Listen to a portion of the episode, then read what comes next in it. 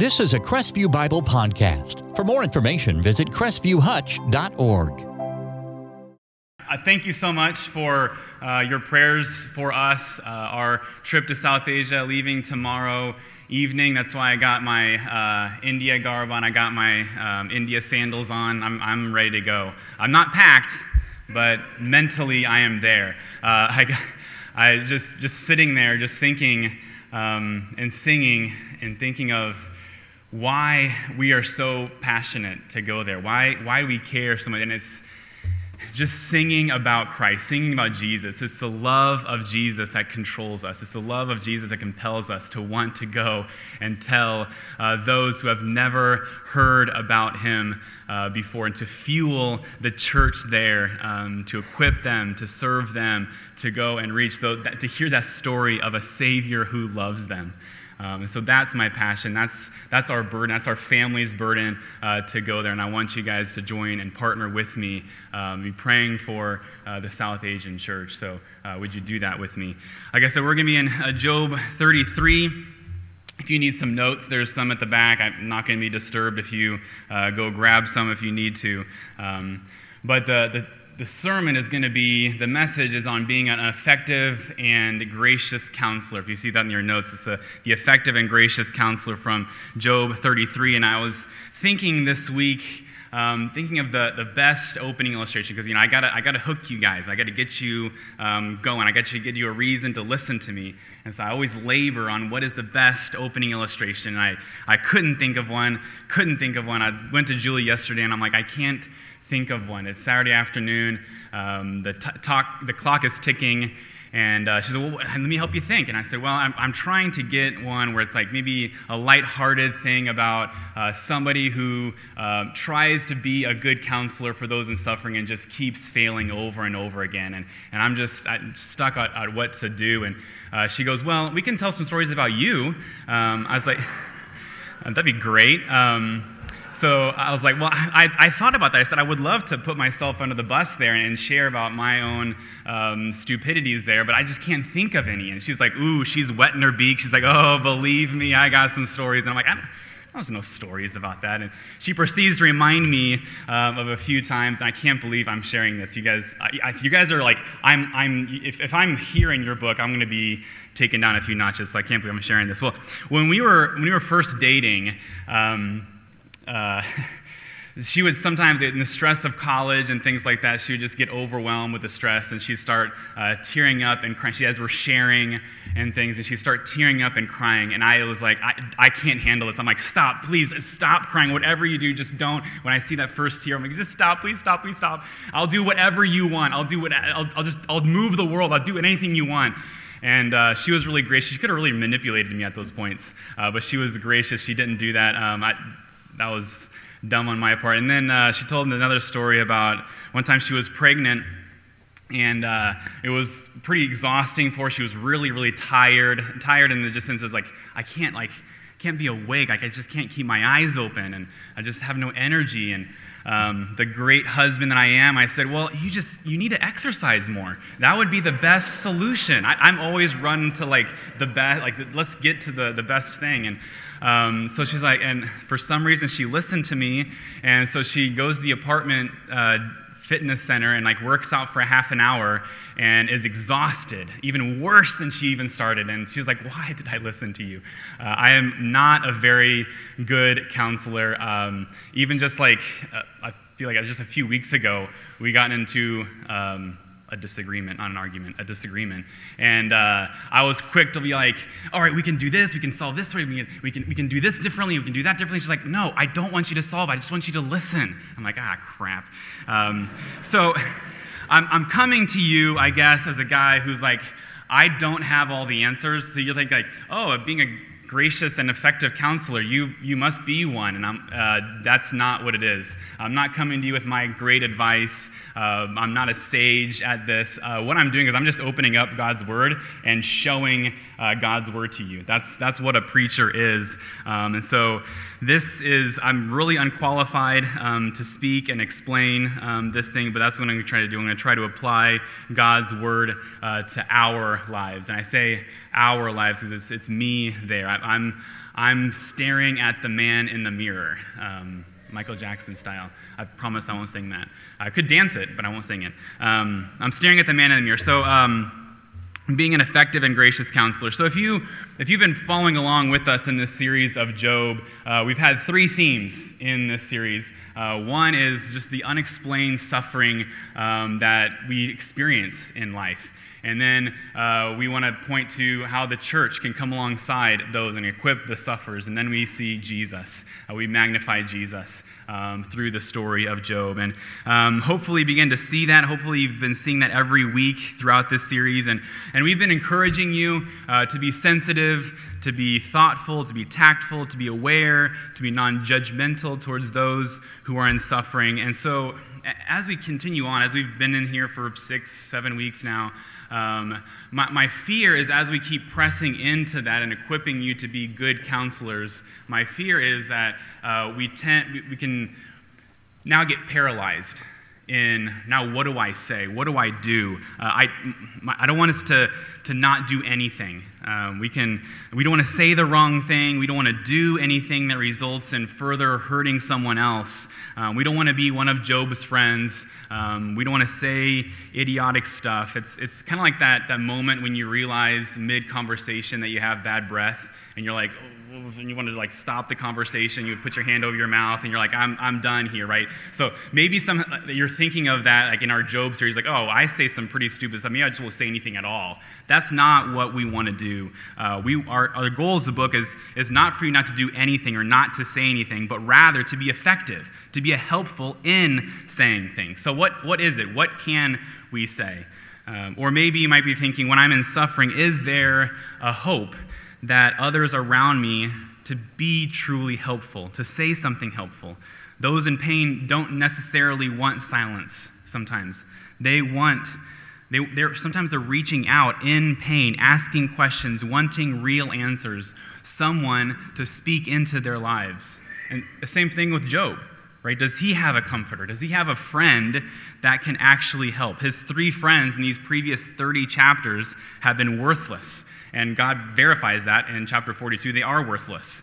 Um, and so this, but the book doesn't end here. We got, we got one more friend. His name is Elihu. So Elihu enters on the scene after Job, at the end of thirty-one, he says, I'm done, I've finished my speech, um, I, I'm innocent, I've said all I can say, God's not fair, I demand some answers. Um, but Job's three friends can't solve his problems, they couldn't convince him, so here's Elihu. And who is Elihu? Well, in chapter thirty-two, he introduces himself. It's this long introduction of who I am and what I'm about and what's my message. And uh, so we see this, he's a young guy. He's angry, angry that Job is so brash at questioning God. And he's he's been there the whole time. It's not like he's just now stepping in, but he's been there. He says, I've I've listened to everything. I've wept with you, uh, but now is my chance to speak. And he just couldn't stay silent. He had to say something. So is is this Elihu? We're going to look. Is this Elihu, is he the comforter that Job is finally looking for? Or is he just like the others? And really, with Elihu, we're kind of caught in this quandary. Okay, so he's, in some ways, he's just like the three friends. Nothing different. Um, but in some ways, he's kind of like a prophet who's speaking on behalf of God. So, for example, he's he's not condemned by God in the end. The other three friends, they're condemned by God, but not Elihu. No one answers Elihu at the end of his speech. Only God answers. Um, he, he does have a different take on Job's sufferings than the other three friends do. So Elihu says things also that are um, somewhat different, and but also he says something very similar to God's speech immediately following in chapters thirty-eight to forty-one. So is Elihu the primer for God's speech? And he the, the problem is, okay, so we could think that, okay, yeah, Elihu finally has the answers, but at the same time, we're, after we read his six chapters, thirty-two to thirty-seven, we, we're still left, like, if I'm Job, after listening to Elihu, would I be comforted or would I still feel worse? So we're torn. What do we think about this guy? Well, I think that Elijah, Elihu's inclusion here is to show us that there there's another way. We don't have to be paralyzed by uh, what to say to those in pain. Now, it's it's not going to be perfect. It's not going to be great. You're not going to be uh, you yourself. You're not going to be the perfect counselor either. Understand that you're going to get it wrong. But of course, we want to pursue the best. We want to think of the other person. But at the end of the day, your confidence and the answer to a person's suffering isn't going to be you. It's not going to be you to solve their problems. It has to be. God has to say the last word. And that's where my hope is. And I love that this book ends on God's words and not on someone else's words. So this is, I think that Elihu is probably the closest attempt at good advice, but it's still, even that has its faults. So there's, so there's some things that we can learn here. And so that's what I want to dive in. I want to look at some of the, the skills, some of the principles that we can grab from Elihu uh, in being an effective and gracious counselor. So the first, let's just read. Let's just read all thirty-plus verses. I think it's like thirty-three verses of, Eli- of Job chapter thirty-three. So read along with me, starting in verse one. But now, hear my speech, O Job, and listen to all my words. Behold, I open my mouth. The tongue in my mouth speaks. My words declare the uprightness of my heart, and what my lips know, they speak sincerely. The Spirit of God has made me, and the breath of the Almighty gives me life. Answer me if you can. Set your words in order before me. Take your stand. Behold, I am toward God as you are. I too was pinched off from a piece of clay. Behold, no fear of me need terrify you. My pressure will not be heavy upon you. Surely you have spoken in my ears, and I have heard the sound of your words. You say, I am pure, without transgression, I'm clean, and there's no iniquity in me. Behold, he finds occasions against me and counts me as his enemy. He puts my feet in the stocks and watches all my paths. Behold, in this you're not right. I will answer you, for God is greater than man. Why do you contend against him, saying, he will answer none of man's words? For God speaks in one way and in two, though man does not perceive it. In a dream and a vision of the night, when deep sleep falls on men while they slumber on their beds, then he opens the ears of men, terrifies them with warnings, that he may turn aside from his deed and conceal his pride from a man. He keeps back his soul from the pit, his life from perishing by the sword. Man is also rebuked with pain on his bed, and with a continual strife in his bones, so that his life loathes bread, and his appetite the choicest food. His flesh is so wasted away that it cannot be seen, and his bones that were not stick, were not seen stick out. His soul draws near the pit, and his life to those who bring death. If there be for him an angel, a mediator, one of a thousand, to declare to him what is right for him, and he is merciful to him and says, deliver him from going down to the pit, I have found a ransom. Let his flesh become fresh with youth. Let him return to the vigor, the return to the days of his youthful vigor. Then man prays to God, and he accepts him. He sees his face with a shout of joy, and he restores to man his righteousness. He sings before men and says, I have sinned and perverted what is right, and it was not repaid to me. He has redeemed my soul from going down to the pit, and my life shall look upon the light. Behold, God does all these things twice, three times with a man, to bring back his soul from the pit, that he may be lighted with the light of life. Pay attention, O Job, listen to me. Be silent, and I will speak. If you have any words, answer me. Speak, for I desire to justify you. If not, listen to me. Be silent, and I will teach you wisdom. This is God's word. Thanks be to God. Let's pray. Thank you, Lord, for your word. Thank you that you teach us, you guide us, you equip us, you give us these words of eternal life. Um, so would you continue to equip us? Would you uh, open up our eyes to see the beauty in your word, and let it let it point to Jesus? Uh, let it just let the residue of Jesus be on um, this text, and we pray this in his name. Amen. So we see the first skill. The first skill is to reiterate your love in verses one to seven. And this is an overflow. This, this first seven verses are an overflow from chapter thirty-two, when Elihu is trying to convince Job to listen. So yes, he's angry. He says it several times in verse in chapter thirty-two. He's angry that Job, Job is being left unanswered. And we'll get to that later, but, but first, listen to the language in this introduction. Elihu wants Job to know of his love for him, that he cares for him. So in your counsel, in your words to someone in pain, reiterate your love. Let them know that you love them, that you're not against them, that you're in their corner, they're not alone, that you love them. And how do you do this? Well, Elihu says, I, I speak sincerely, verse three. What is coming out of my mouth is from a heart of sincerity. Actually, it's, it's like actually believing that the words that you say, not just flattery, not like a, I'm sorry that your child seems out of control and you're powerless as a parent to control him. It must be so hard, right? That's not, it's not sincere words. It's just flattery. People can tell when you aren't being sincere. I, I remember when we first uh, came back from South Asia, Phil was documenting that earlier. We we came in a, a rush. We had twenty-four hours to get out of the country and um, no time to kind of even process any of that. We come into this body, and you guys were you guys were sincere in your love for us. You welcomed us so well, um, and so we, we felt that. We knew that your love was sincere. And then he says in verse four that he's empowered by the Spirit. You know, sometimes we have no clue what to say. Sometimes we have no idea what to, in my case, it's almost every time. Uh, but for those that are in Christ, we have the Spirit that is at work in us. And we can be confident of the Spirit's work in us because in John seventeen, the Spirit is called the Comforter, the Comforter that comes to us, who comforts us. So if he comforts those in affliction, would he not also equip you to be comforters? So be sensitive. Be sensitive to his leading. Be sensitive. Be, say a quick prayer as you're going into these conversations before you approach someone. And then in verse six, he's empathetic.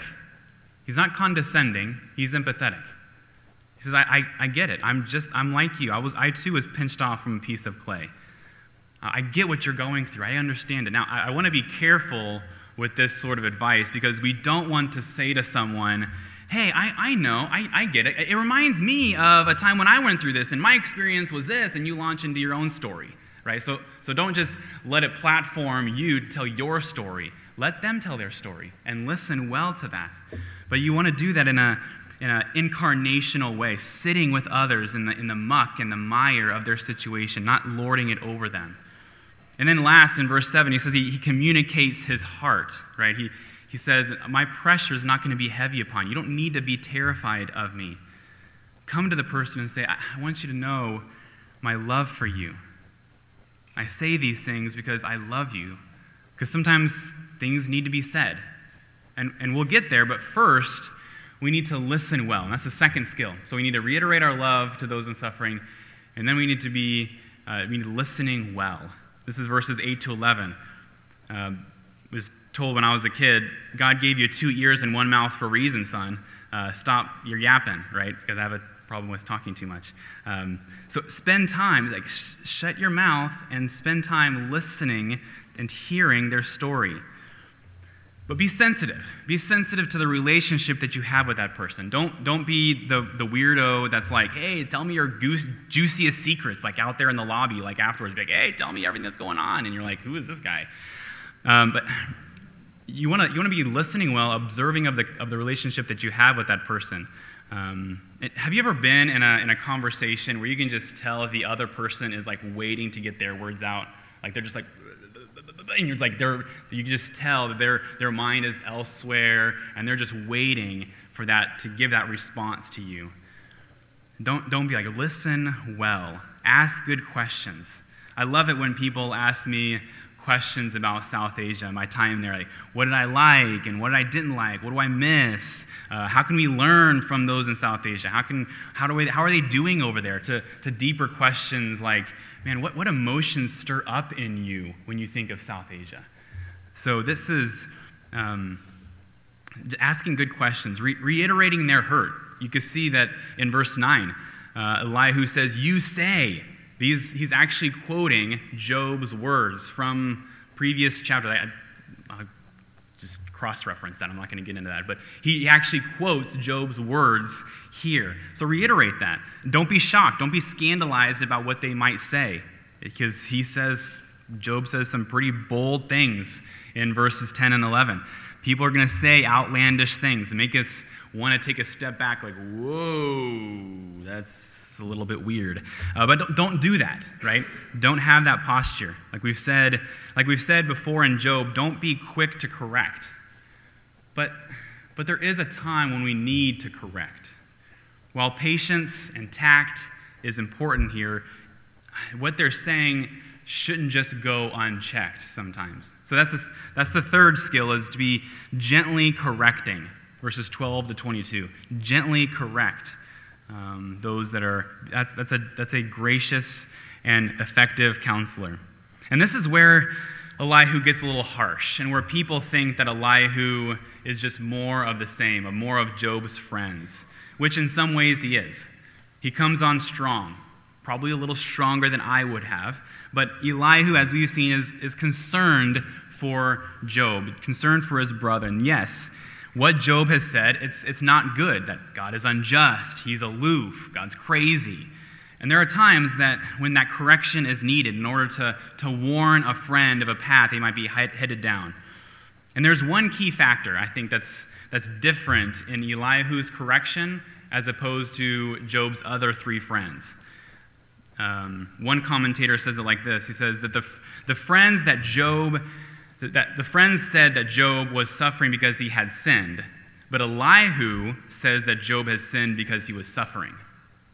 So, to, to rephrase that, the friends are saying, "Hey, look, the reason your your friends, your your family has died, that you've lost everything, the reason that your health is gone, is because of some sin before all that that you didn't repent of, that you need to repent of. And once you do that, it'll be restored to you." Elihu is not, he doesn't go there. He says it's the other way.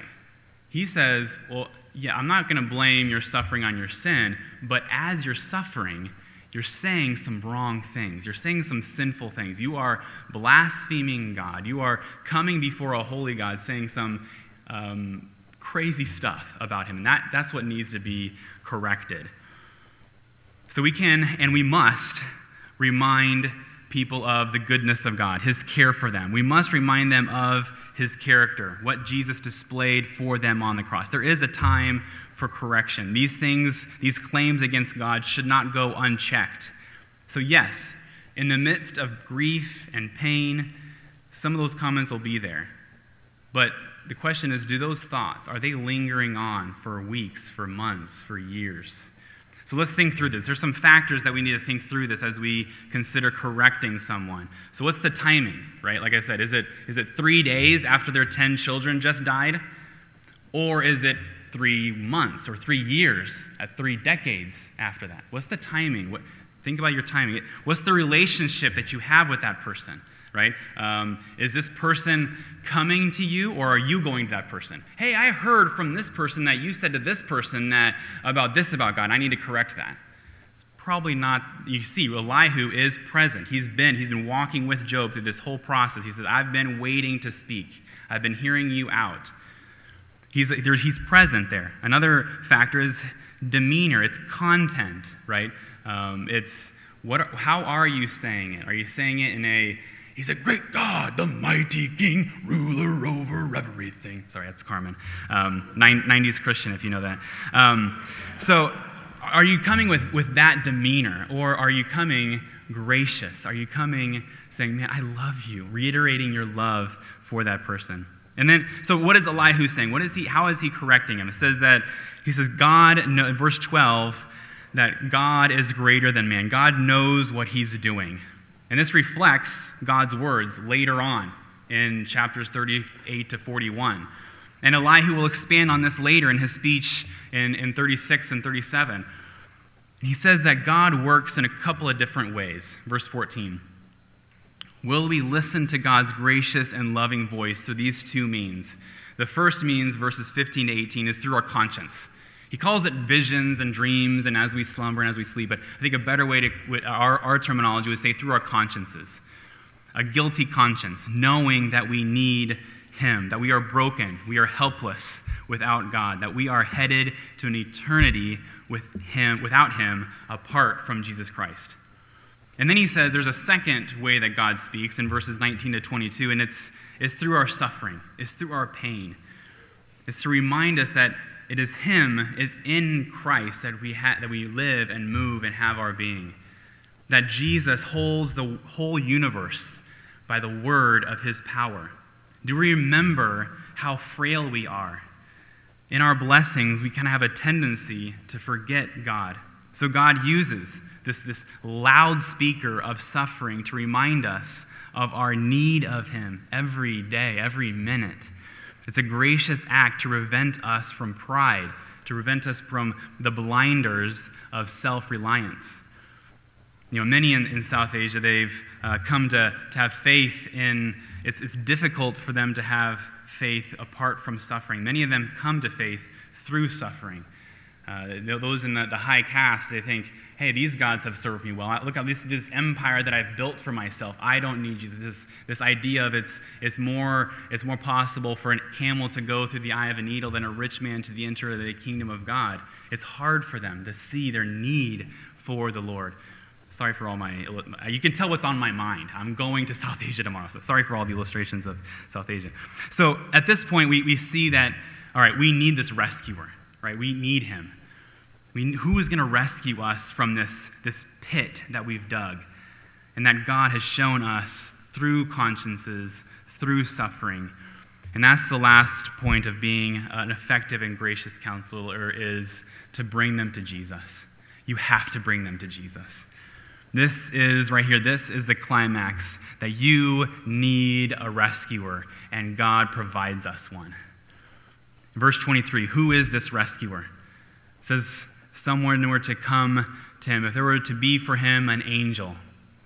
Hebrews chapter one says that Jesus is far superior to the angels. To whom, any of the angels, did I ever say, here's a footstool for your feet, for your, for your enemies. These enemies are a footstool for your feet. Two of the angels that He said, this is my son, today I have begotten you. To many of the He is so far superior to the angels, Jesus is. It says that He's a mediator. Jesus Christ, one mediator between God and man. Not just a mediator, but the mediator. It says that he's this angel is going to be a one of a thousand. One of a thousand. John three sixteen says that He's the only begotten Son of God. He is unique. He's the only one.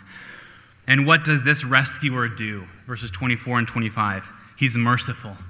Isn't that what Jesus said? Come to me, all who are weary and overburdened, and I will give you rest. It says that this rescuer will be a ransom. Jesus says, I didn't come to serve, but to be served. Sorry, I didn't come, I came to serve, not to be served, and to give my life as a ransom for all. Your life is not ransomed by silver or gold. It wasn't paid by monetary value. It was paid by the blood of Jesus Christ, His life given for you. He not only, Jesus not only sits in the mire and the muck with you in suffering, He goes to the death for you in your suffering, to rescue you from the pit of hell that we are headed to. Yes, we have this rescuer that Elihu points to. He doesn't know it yet, but he knows there is this rescuer coming, and His name is Jesus. And what does this rescuer invoke in us? Verses twenty-six to twenty-eight, prayer. This, this, this, the door is made open to God for sinners and sufferers because of Jesus. We are given acceptance. When God sees us, who have been redeemed by the blood of Jesus, God gives us a shout of joy. It's never reluctance when you come to Jesus. It's never reluctance when you come to Him. No matter what you did, no matter what you say, no matter what names you have called Him in your suffering, when you go to Him in faith in Jesus' righteousness for you, He is so happy. He is so overjoyed. He is shouting with joy over you.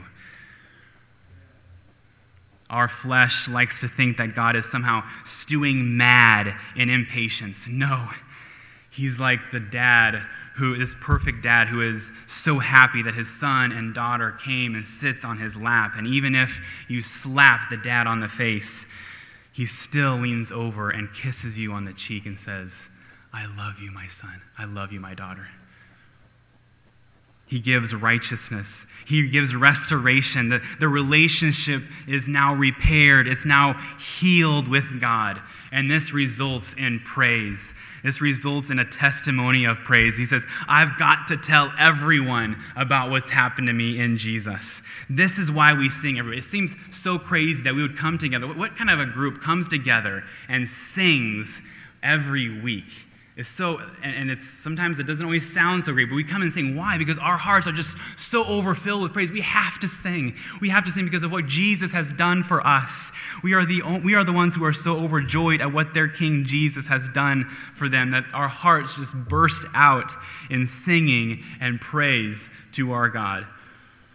And this is all God's work. Look at twenty-nine and thirty. Behold, God does these things. God does it.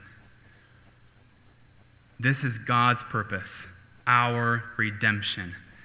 God never strays from the, his goal of pursuing after sinners and bringing them home through whatever means necessary, even to the point of sending his own son to purchase them from the pit of hell. In all the ways that Job is like Jesus, we see how much that Job completely pales in comparison to Jesus. Completely pales in comparison to being our comforter, our savior, our king. And this makes Jesus shine even brighter. That even in our suffering, when we speak wrongly, evil about God, that we have a redeemer that calls us back. Jesus can say, I have never spoken evil in my suffering. He fulfilled the law for us. He suffered well when we couldn't. And he says, you can have my righteousness because of my death on the cross.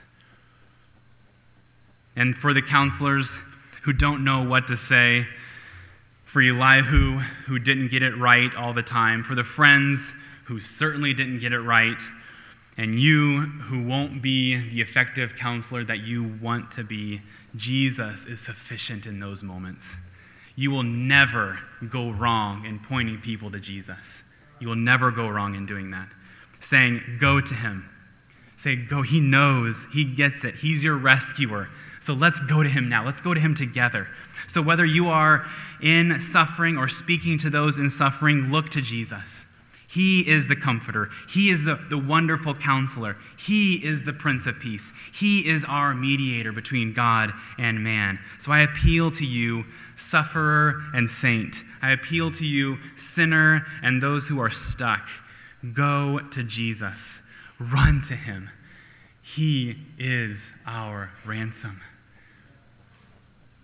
To be the effective and gracious counselor, at the end of the day, you must know Jesus.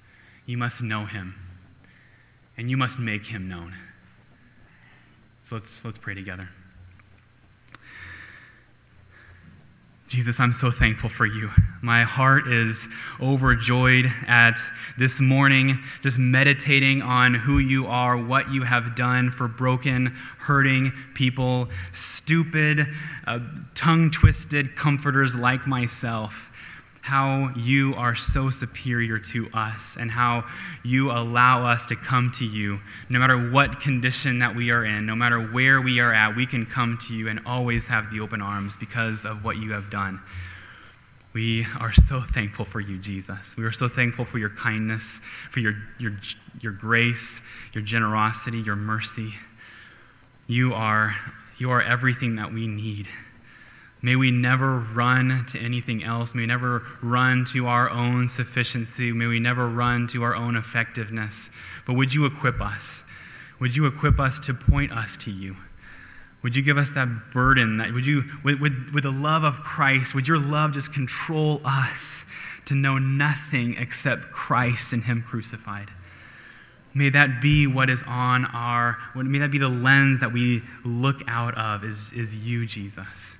So Spirit, use us. We need the Spirit of the living God in us. We need you, Spirit. Lead us and guide us. Make much of Jesus like you always love to do. Make much of Jesus through us, in us, for your glory. We pray this in Jesus' name. Amen.